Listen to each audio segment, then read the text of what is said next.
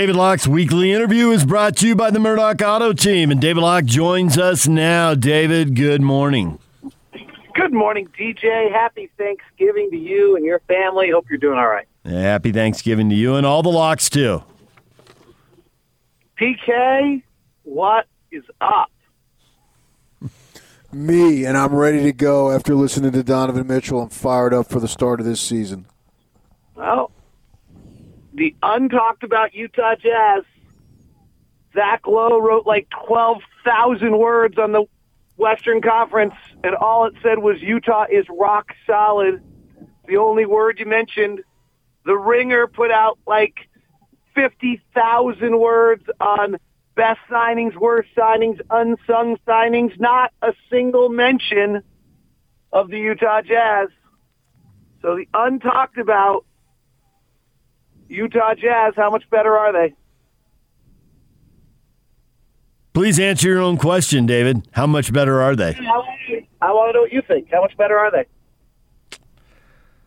They're better defensively. Uh, favors will help with that. The question is the offensive limitations that we see when he's on the floor with Rudy Gobert. Well, two things. One, the offensive limitations we see are, are still going to be there. Will they be mitigated by the fact that uh, uh, Donovan's a better player than he was last time. Um, they've upgraded uh, from Ricky Rubio to Mike Conley, so offensively, that's a big upgrade there. They've added Bogdanovich instead of uh, Jay Crowder minutes, so maybe those three will have a bigger impact.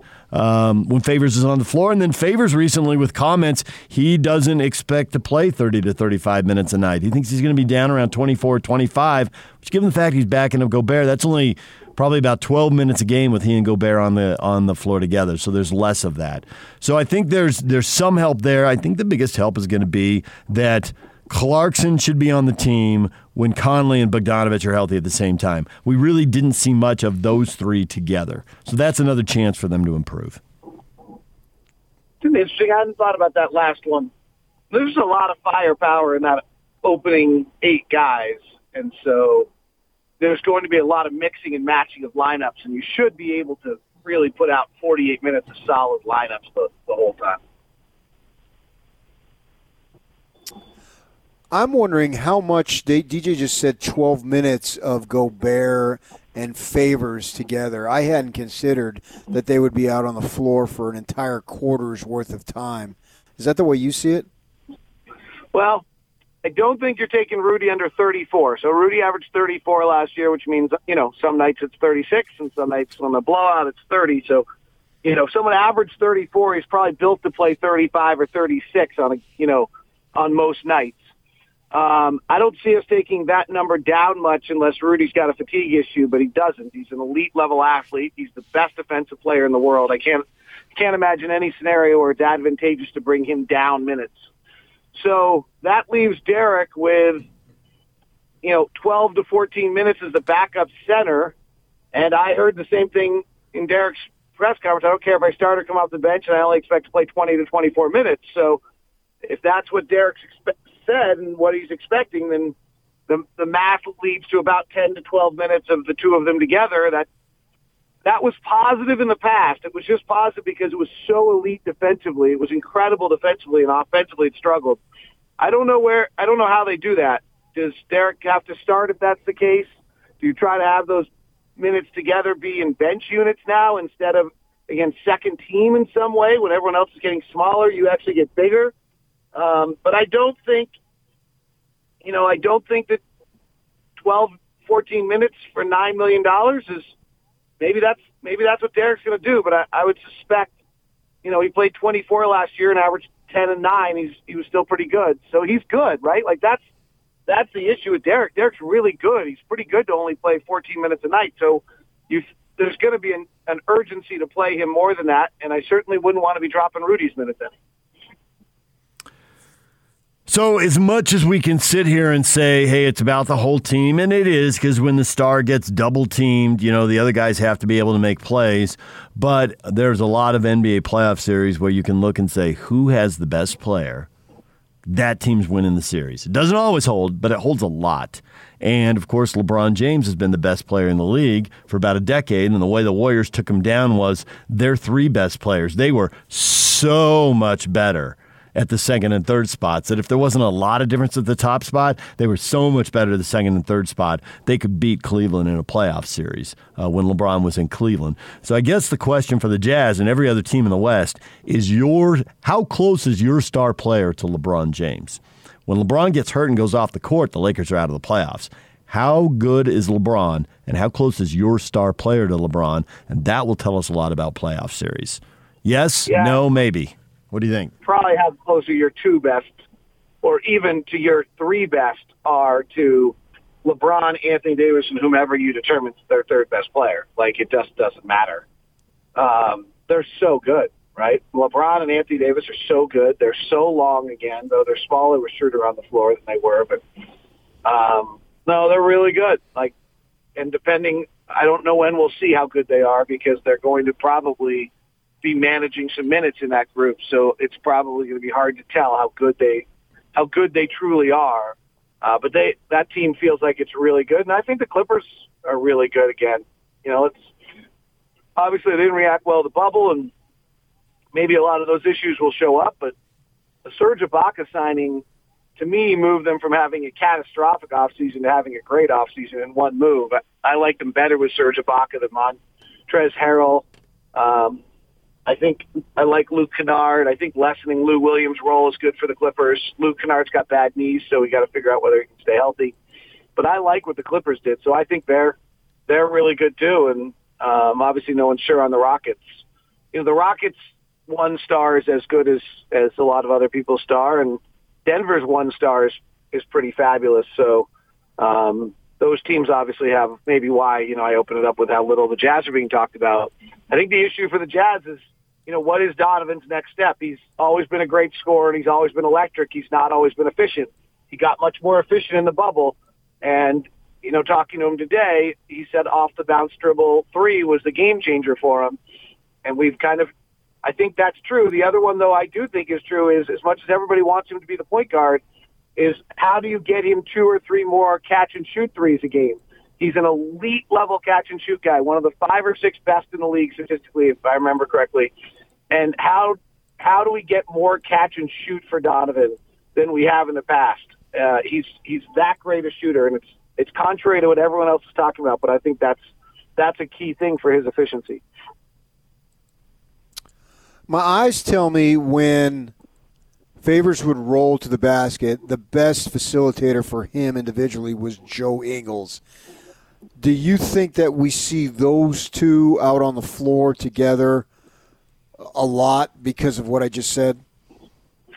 So, um, yes, the numbers actually don't totally tell that story. My memory is correct. I haven't looked at it in a while, but I remember last year prepping for the season and being surprised that the Ingles Gobert pick and roll was actually better than the Ingles Favors pick and roll. And when I dug into it, and this is, I've not relooked at this for 12 months or now probably 16 months, so give me a little leeway to be slightly off. Part of it was that that combination rarely got the ball out to three-point shooters. Now, one of the big changes in Joe's game last year is that Joe, coming off the pick and roll, started passing out to shooters more than he had. And with his length, he should be able to do that. Um, but two years ago, Joe's pick and roll had very few shots to three point shooters off the pick and roll action. Um, and, and so it wasn't, it was, you know, pretty fancy between the two of them. But from a team standpoint, it was not always yielding as many oppor- uh, shots per points per possession as some other combinations that we had. But Joe got better at that last year, continuing to improve. Um, and at six seven, he's got the length to make those passes. So I would suspect we begin to see that, or maybe part of it is that you know he's got better shooters around him last year, and so those passes were can you know more willing to make those passes than he was prior.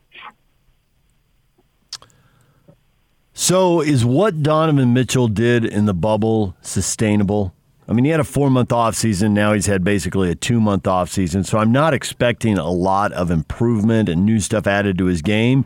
If that's there, so be it, and everyone rejoice and enjoy it. But I'm not really expecting it. And the way he referred to it, I mean, he almost said my fourth. Year, well, no, I mean the bubble. So he, I think, kind of almost felt like it was an off season. You know, kind of a Freudian slip in the way he was speaking there. Kind of really shows the way he was he was viewing it. So I guess the question isn't did he get better. The question is when you're shooting 51 percent from the floor and uh, about 53 percent from the three point arc can you sustain that over a season? Is that the new normal for Donovan, or is that two hot weeks off the charts, influenced by lack of travel, no crowds? So I think it has to be the latter, or else he's going to be the greatest offensive player in the history of the game. So, you know, no one's ever shot 50, 50, 50 uh, as a guard in this league. I, I don't think that that's the level he's going to. He is a pretty natural shooter, so I do think that some of those numbers can improve. Uh, and to the point of his slip, Kevin Pelton of ESPN did some interesting research where he actually looked at players' trajectory by months of their career rather than by years. Like we make this arbitrary stop at the end of the first, second, third, you know, year and then talk about their development. And because of the uniqueness of the calendar with the bubble, we didn't have that this for the first time ever. And so he just looked at, you know, suddenly Donovan Mitchell was in his 39th month of his career and it was actually kind of, and Jamal Murray was in his 50th month of his career. And that was actually a little bit of the natural progression that they would be taking at that point. We had just never seen that timing before. So Donovan's correct in the sense that, you know, he was in his fourth year, but really what he was in was in his 39th month or whatever it is. And, and so you're, you saw them progress just in a time period which we don't usually see players play, but we, have always just put this arbitrary stop when the season stops. They're continuing to prove mature physically and mentally throughout that process. But no, there's no way Donovan can average 50-50. He said it well, though. It's his off the bounce three number, which has improved a little bit. Um, I think he, you know, there are very few shooters in the league that are off the bounce above 36%. If he can get above 36% on his off the bounce, he gets pretty unguardable. But I'll say it again. I, I want him getting more catch and shoot threes somehow. How are we getting Donovan Mitchell catch and shoot threes. He's one of the best in the league at it. It's a higher percentage shot. That to me is the shot that has to be added. Now, is that because Mike Conley is getting it to him? Is it because Joe Ingles is getting it to him off the pick and roll? I don't know how we're doing it, but that's that should be a major focus of of what we're looking to get done is is give Donovan two or three more catch and shoot threes a game. That's a lot. So you know it's one a quarter basically if, if when he's out there. So, um, but that would be an area where I would have huge focus if Gobert and Mitchell, or not Mitchell, Gobert and uh, Favors play together, whatever, just go with that 12 minutes for the sake of discussion. What does that mean for Bogdanovich? Last year, Bogdanovich mirrored all of Rudy's minutes. Um, I think for defensive purposes, um, and I, I would think he does the same, um, but it does mean he's playing some small forward.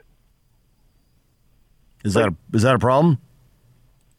I don't think so. I don't know. We're, he's not a good rebounder, so maybe having him as a power forward offensively is great and defensively is bad. I don't know. Hmm. Uh, I mean, there might be an argument that you want Bogdanovich on the floor with Mike and Donovan, so he doesn't have quite the same burden as um, with some of the pick and roll stuff where his turnover rate was pretty high.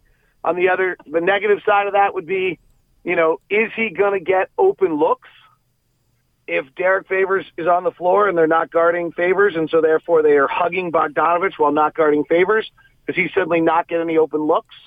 Bogdanovich is one of, I think it was about 12 players in the league last year who took over five threes a game and shot over 40%.